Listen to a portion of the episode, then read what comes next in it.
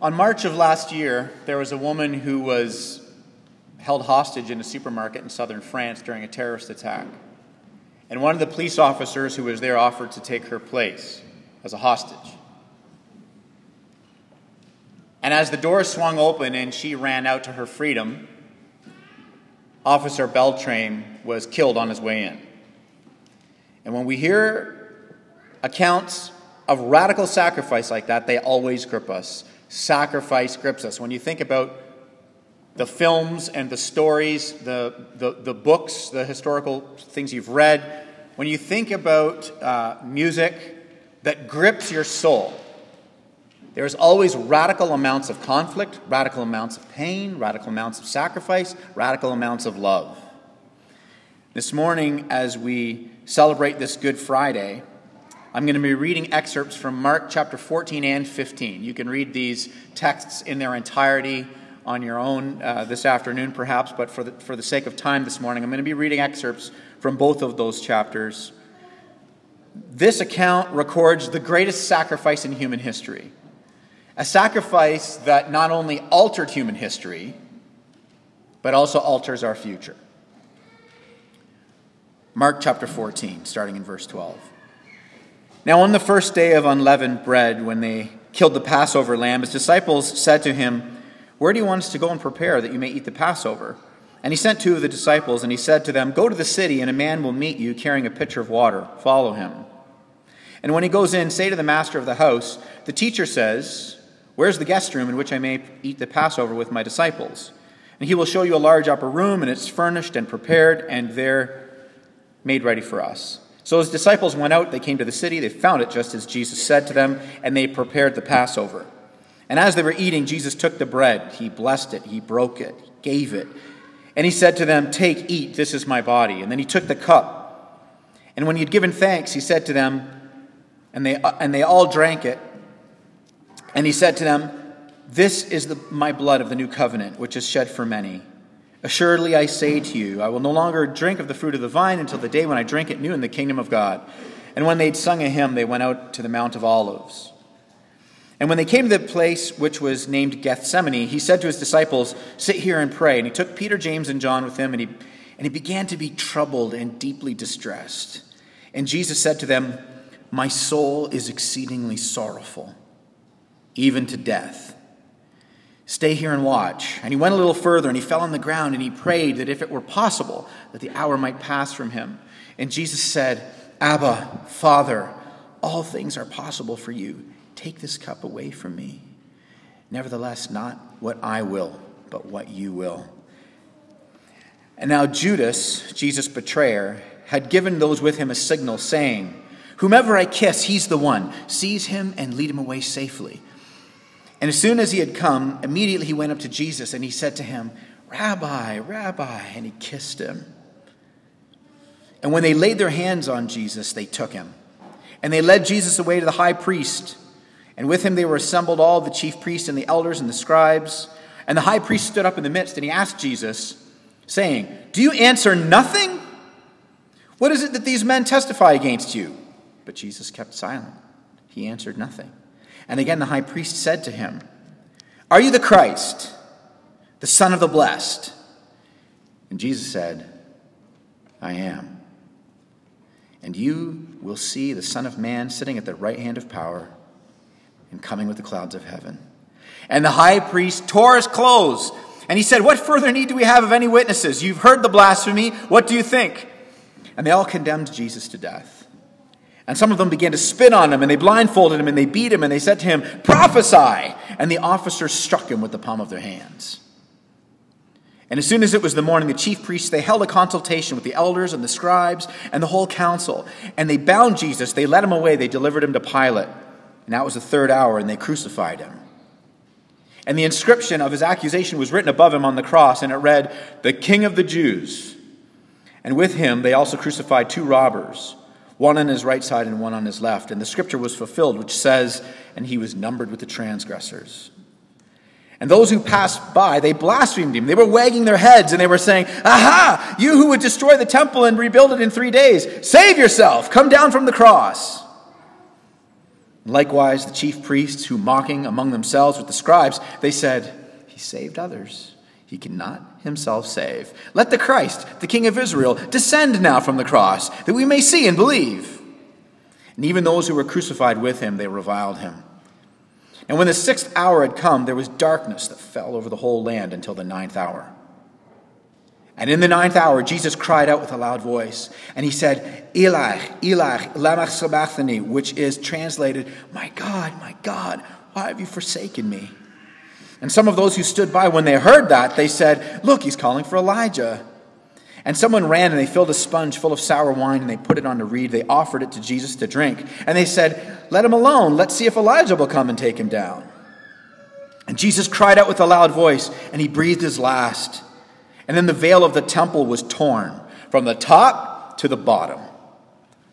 So when the centurion who stood opposite Jesus saw that he cried out like this and breathed his last, the centurion said, Truly, this man was the Son of God.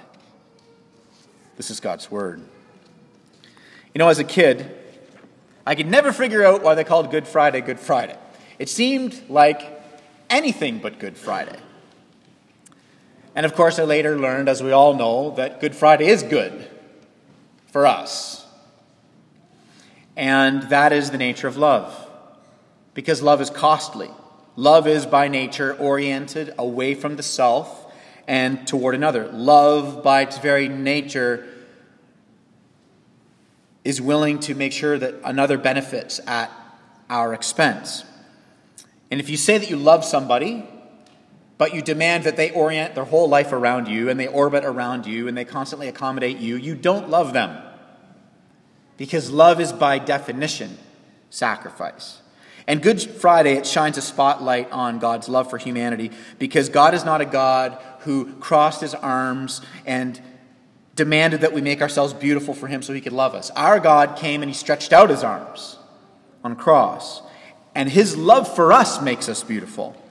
And this whole thing is taking place during the Passover. This is a the Passover meal was commemorating a defining moment in Israel's history when God sent the final plague on Egypt, which was passed on a judgment on everyone. God had sent nine plagues, nine signs. If you study the account in Exodus, you're going to find these are attacks on nine of the ten Egyptian gods.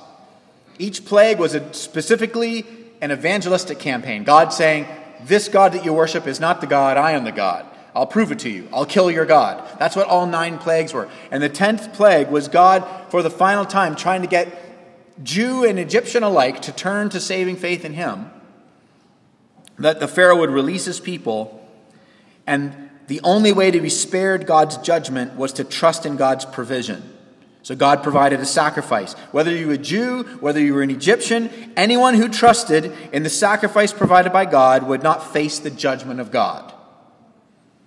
And so God's judgment passed over. So they called that lamb that was to be sacrificed, that first Passover, the Passover lamb. And you would put the blood on the doorposts, but then you cooked the meat and you ate it with your family. It was a meal. The Passover was a meal. This is very important. And the reason why this is significant is because you took in the sacrifice. You didn't just acknowledge God's provision in some sort of external way. You actually received God's provision in a personal, internal way. Salvation has always been by faith in God's substitutionary sacrifice. And so the one presiding over the Passover meal would say something like, this is the bread of affliction that was eaten by our fathers in the wilderness. And they said that for generations. And Jesus is presiding over this Passover meal. But then he changes the script. He changes the script that everybody had been using for generations. Imagine the disciples' surprise. Imagine what they would have thought, sitting there, mouthing the words along with Jesus as he breaks the bread. And because they've been hearing this since they were children, everybody had heard this since they were children, and they're mouthing it along. This is the bread of our affliction was eaten by our fathers, but this is the bread of, this is my body. Wait, what? Like when we change the prayer of confession in the liturgy, and you memorize the other one, and then you come to, and you start saying the other words. Wait, what? That's what's happening this first Passover meal. Jesus presents himself as the one who will lead humanity on the ultimate exodus from our common enemy. He will lead all those who trust in him from death to life. And every earlier sacrifice was passed over to him, and every uh, sin has been passed over to him. And just as that very first Passover was observed the night before God, God brought salvation from death by the blood of a lamb, this Passover meal that we just read is being observed the night before God will bring salvation from eternal death by the blood of Jesus. And there's another thing worth noting about this, and it's that all four gospel accounts record the wine at the table, they record, they mention the bread at the table, but nobody mentions the lamb at the table. And the Passover meal was not a vegetarian dish. Everybody was eating lamb. But it does not mention the lamb because the gospel writers want all of us to stare at the fact that the real lamb is not on the table, it's at the table. Christ alone, presiding over this ultimate Passover meal. And another thing that is important for us to recognize about what's happening before Christ goes to the cross here is that you would always eat the Passover meal with your family. That's how it was eaten, that's how it was celebrated. You had a big, huge family barbecue wine, bread, lamb turning on the spit, celebrating your deliverance. You did that with your family. Well, all of the disciples have family. So, what's Jesus doing by not having them all go back with their family? What's he doing? He's establishing the basis for his family. He's placing himself at the center of unity for his family. You see, here at this church, what we have in common is not our social interests, our economic status, our political leanings. It's not our common education, uh, where we are economically. What binds us together here, church? What we have in common here is Christ alone. He is the purpose for our unity. He is the basis on which we gather. And of course, all of our loving relationship and care for one another flows out of that reality. And Christ places himself at the center. And so then the text moves from this Passover meal to the garden, and here we find Jesus in anguish, and he's surrounded by sleepy disciples. This is an image of the disparaging difference between God's immeasurable generosity and human inadequacy. Here's Jesus about to go to the cross. Have you ever had anybody let you down? And you kind of feel like, you know what, you've let me down, and I feel hurt by you, and I'm going to distance myself from you. you we can get let down by trivial things. You've you ever sat in a coffee shop, you text them, hey, where are you? And they forgot, but they're like, they're in 20. 20 is a fake number. So if anybody ever tells you they're in 20, it just means, oh my goodness, I forgot. And they're getting dressed, they're brushing their teeth. It's what it means. When this happens to us, when people let us down, if they let us down enough times, we're like, you know what? I don't think I could really be that close to you. I can't keep subjecting myself to this kind of emotional pain. How many times can I connect with you and just let you hit me in the face with an emotional hammer? I can't do it. Here's Jesus, and he's going to the cross to die for these guys. And they're like, oh, go pray. You know, I remember you mentioned something three times, it's the whole Son of Man dying thing. You go pray about that. I got to just catch a quick 20. That's what's happening here. Jesus wakes up and he goes through with it. We've got this vivid record of the Son of God asking God the Father to change his circumstances. And at the same time, Jesus is not trying to take control of the circumstances. Jesus is trusting the Father with the circumstances. See, his immediate Jesus' immediate desire is not to endure the cross, but his ultimate desire is to save you and I through the cross save us from the finality of death through the cross. So, what Jesus does is Jesus submits his immediate desires and he submits to his ultimate desire to the Father. And so, while Jesus, of course, is asking for this, he's asking for his friends to stay awake, Judas shows up. And Judas shows up with swords, with a mob. Right? Every, and, and why does this happen? Because everybody's expecting an armed rebellion right? Everybody's expecting an armed rebellion. Everybody's expecting violent tactics. Everybody's expecting that, you know, he's going to overthrow those in power and bring in a new power because that's how every historical revolution has gone. At the basis of every historical revolution is the exact same thing. They leave the exact same thing at the top power and politics. That is world history. So they come with swords for Jesus because that's how you do revolution. And that's what we've seen since. Uh, that's why Judas brought swords. That's why the other gospel accounts show the first thing Peter does is he reaches for his sword. That's why Jesus heals the man that Peter attacks and says, Put away your sword. Because the kingdom that Jesus is bringing is nothing like any other kingdom. Jesus is a king like no other king. The kingdom that, that, that Jesus is bringing was not just swapping out the current people in power. That's not the kingdom of God. It's not, he's not putting his disciples in power. That's not what he's doing. The cross reveals this king of majesty and meekness like the world had never seen. Jesus lays down his power. And the cross was the means of, of him bringing us into the kingdom and liberating us so we could relate to the kingdom of this world in a whole new way. You know, Augustine said this in, in, his, in his works, The City of God. He said, The city of God is ruled by the love of God, and the city of man is ruled by the love of ruling. And Jesus didn't just come to create another system of loving ruling. And so Jesus comes to deliver us in a final way so we can relate to the kingdoms of this world in a different way. We can relate to money and power and politics in a completely different way because none of those, see, all of those things, money, power, politics, they control the kingdoms of the world. But money, power, politics do not control us. Through the cross, we're, we're children of God's kingdom. So we relate to them in a different way.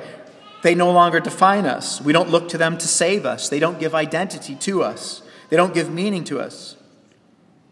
And then this passage moves on from this episode in the garden to the courts.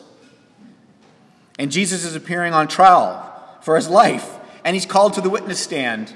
And then the high priest says, Are you the Messiah? And Jesus' answer was, I am. And that should sound familiar from Exodus when God reveals himself as the great I am. So Jesus opens his mouth and he says, I am. But then Jesus says something that causes an emotional, it's so provocative, it causes an emotional explosion. See, the Jews did not believe the Messiah would be divine. They thought he was a human political deliverer. They did not think he was going to be divine. So when Jesus goes on to say, and you will see the Son of Man sitting at the right hand of power and coming with the clouds of heaven, every priest in that room knew the Son of Man meant coming from God. Every priest in that room knew the phrase hand of power meant he had divine power to judge. And every priest in that room knew clouds of heaven didn't mean water vapor. It was the Old Testament Shekinah glory of God, clouds of glory. So when Jesus says this, the way to understand this is, in other words, Jesus said, while they were standing there judging Jesus, Jesus said, I am the divine judge with the power to judge you. That's how he answered the question. Are you the Messiah? You're on trial right now. And his answer is, You're on trial right now. And so, guess what happens? The high priest goes full Hulkamania. He tears his shirt. What are you going to do, brothers? When this guy says he's divine, and, they, and the whole thing it just it, it goes crazy. They're pun- it's a trial, but they're punching, spitting, yelling, screaming. It, the whole thing stops being a judicial process and now it's a riot. Like this. Because that was his answer. Because Jesus says, Crown me or king or king me. Crown me as the Lord or crucify me as a lunatic. Those are your options. This is what Jesus says. This is what Jesus does. And this is the Jesus that we must grapple with today. But it's tr- now, up to this point, that'd be tremendous news for, the, for if I just closed in prayer and we all went home. Jesus Christ is the divine judge. Good luck with your hopes and dreams, and I hope you live a loving life this week. No, that would not be a good, that would not be a very encouraging sermon. What does this divine judge do? Because he is the divine judge. And so, what we have to do is Jesus is forcing us to see the paradox. The judge over the entire world is being judged by the world. And so, from there, the text takes us to the cross. And all four gospel writers make sure we know that it's eerily dark. From 12 p.m. to 3, 3 p.m. in the afternoon, it's uncharacteristically dark. It is supernaturally dark. Darkness throughout Scripture is often an image for a sign of God's judgment. So we need to look at where God is pouring out his judgment. And to borrow from Dr. Matz, who's the professor of religion at uh, Grand, uh, Grandview Seminary, he says this God is so for you as your defender, he was willing to be against himself as your accuser. And that's what the divine judge did. He allowed the judgment to be poured out on himself. Chapter 15 and verse 35, Jesus cries out, My God, and my God, that's intimacy language, that's covenant language. God said in his covenant, You, I will be your God, you will be my people. Jesus is crying out, My God. This is a deep personal cry from the cross. You know, if after the sermon today, one of you comes up to me in the hallway and you say, I don't ever want to see you or talk to you again, and you march out, I'm going to be sad. But if Susan comes up to me after a sermon today and says, Paul, I've been thinking about it, I don't ever want to see you talk to you again, I will be destroyed. I'll be sad if you say that to me, but you won't destroy me. Susan will destroy me. Because the deeper the love, the deeper the intimacy, the deeper the torment when there's that separation. And G- that is the picture of Jesus' torment, this eternal intimacy that, is, that he is he's facing. You see, Judgment Day means separation from God. Jesus is experiencing, Jesus is taking away your judgment day. That's what's happening on the cross here. And the only way for him to take away your judgment day is for him to experience your judgment day. And he cries out, My God. And maybe at this point you're thinking, you know, I don't like this God of anger. I just want a God of love. Why can't we just have a God of love? Why all this talk of, of, of, of you know, of wrath being poured out? Well, I want you to consider this. Because the modern constructs of God is, hey, let's just talk about a God of love. Let's not talk about a God of anger. Well, that's not a loving God. That's a very unloving God. Consider it this way if you love somebody and they're being hurt, they're being hurt by others or they're hurting themselves, you're going to get angry. If you love them, your love will actually make you angry at the thing that's hurting them or the person that's hurting them. The th- whatever's causing their life to disintegrate is going to make you angry. And the greater your love for that person, the greater your anger will be towards whatever it is that's causing the disintegration in their life. And so when we, and, and, and, the truth is, if you weren't angry, you, I would say, well, I don't think you love this person. Their life is being destroyed, and you're, you're like, you know, you're not, you're not upset by this. And so, the modern construct of a God that doesn't get angry, the modern construct of a God that doesn't execute judgment on sin and evil, that God is not more loving. That God is unloving. That God is not worthy of worship. The God who, in the end, says, well, every, all of evil and injustice can go free is not a God worthy of worship. Because that's a God of indifference, not a God of love. If you're guilty and the judge bangs the gavel and says, innocent, you're free to go, half the, half the courtroom goes, he got away with it. And the other half tears their shirts and says, what, a, what injustice. That's not a God of grace. So our God pours all of his anger, pours all of his judgment on sin on Christ for us. He takes our judgment day. You see, God's law demands that you and I live perfectly, personally, perpetually loving lives, loving toward Him, loving toward our neighbor. And the bad news is you and I are not doing that. You didn't do it this week, next week's not looking good either. We're not doing it. That's the bad news. We love ourselves more than we care to admit. The good news of Good Friday is that God came and He provided for you everything that He requires from you in Jesus Christ. And so, since the beginning, when we rejected God in favor of being God, the way to God was closed. But at the cross, it was torn wide open. And that's why the text moves on after the crucifixion of Christ in verse 38 of chapter 15 to say that the veil in the temple was torn from the top to the bottom. And it was massive curtain from the top to the bottom. If this divider here at the back of the auditorium was a curtain, and we came in on Sunday, and it was a solid piece of cloth, and it was torn from the top to the bottom, we would wonder how in the world that happened. If it was torn from the bottom to the top, it'd be pretty obvious. Somebody came in here and tore it. This veil is torn as a sign for us to remember the direction of God's grace. The direction of God's grace from us is from top to bottom. Christian faith is not an exercise in religious ladder climbing where we, we, we try and please God by working our way up. Salvation is a gift of God's grace, whereby God came all the way down. The veil was torn all the way down. And that torn veil means that anyone who trusts in Jesus can go into God, find rescuing, renewing, restoring grace. And you know, this passage records the first person who ever did that? Records the first person who just went in and found saving grace and faith of Jesus in that way. It's the Roman centurion. The Roman centurion, presiding over Christ's death on the cross, finds salvation through Christ's death on the cross.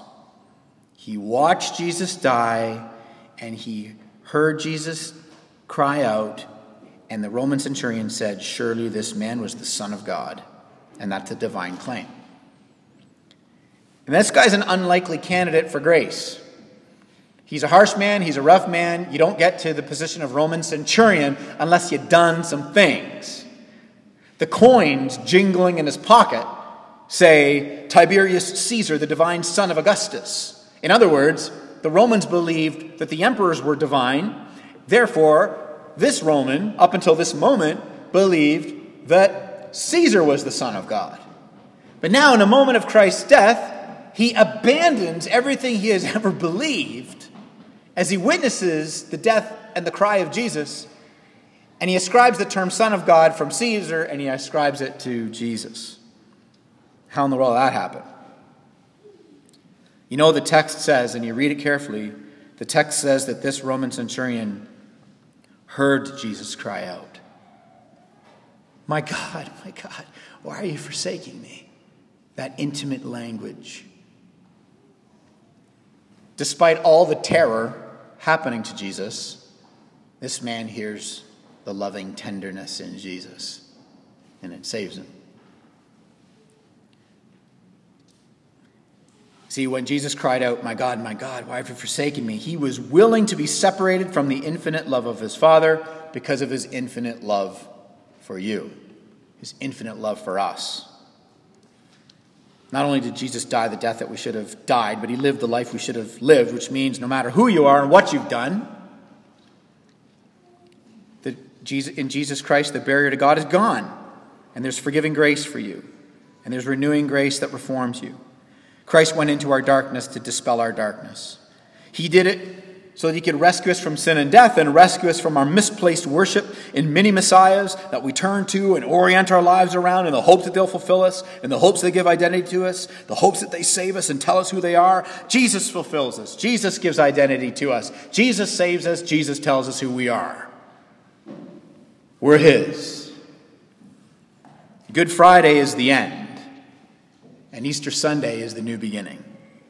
Because of Christ's cross, injustice and suffering in all forms, even death, is just a passing thing now. It's just a passing shadow. United to Christ by grace and faith, there will be beauty and life forever. Because the finality of death that would have destroyed you found its death in the cross. Let's pray.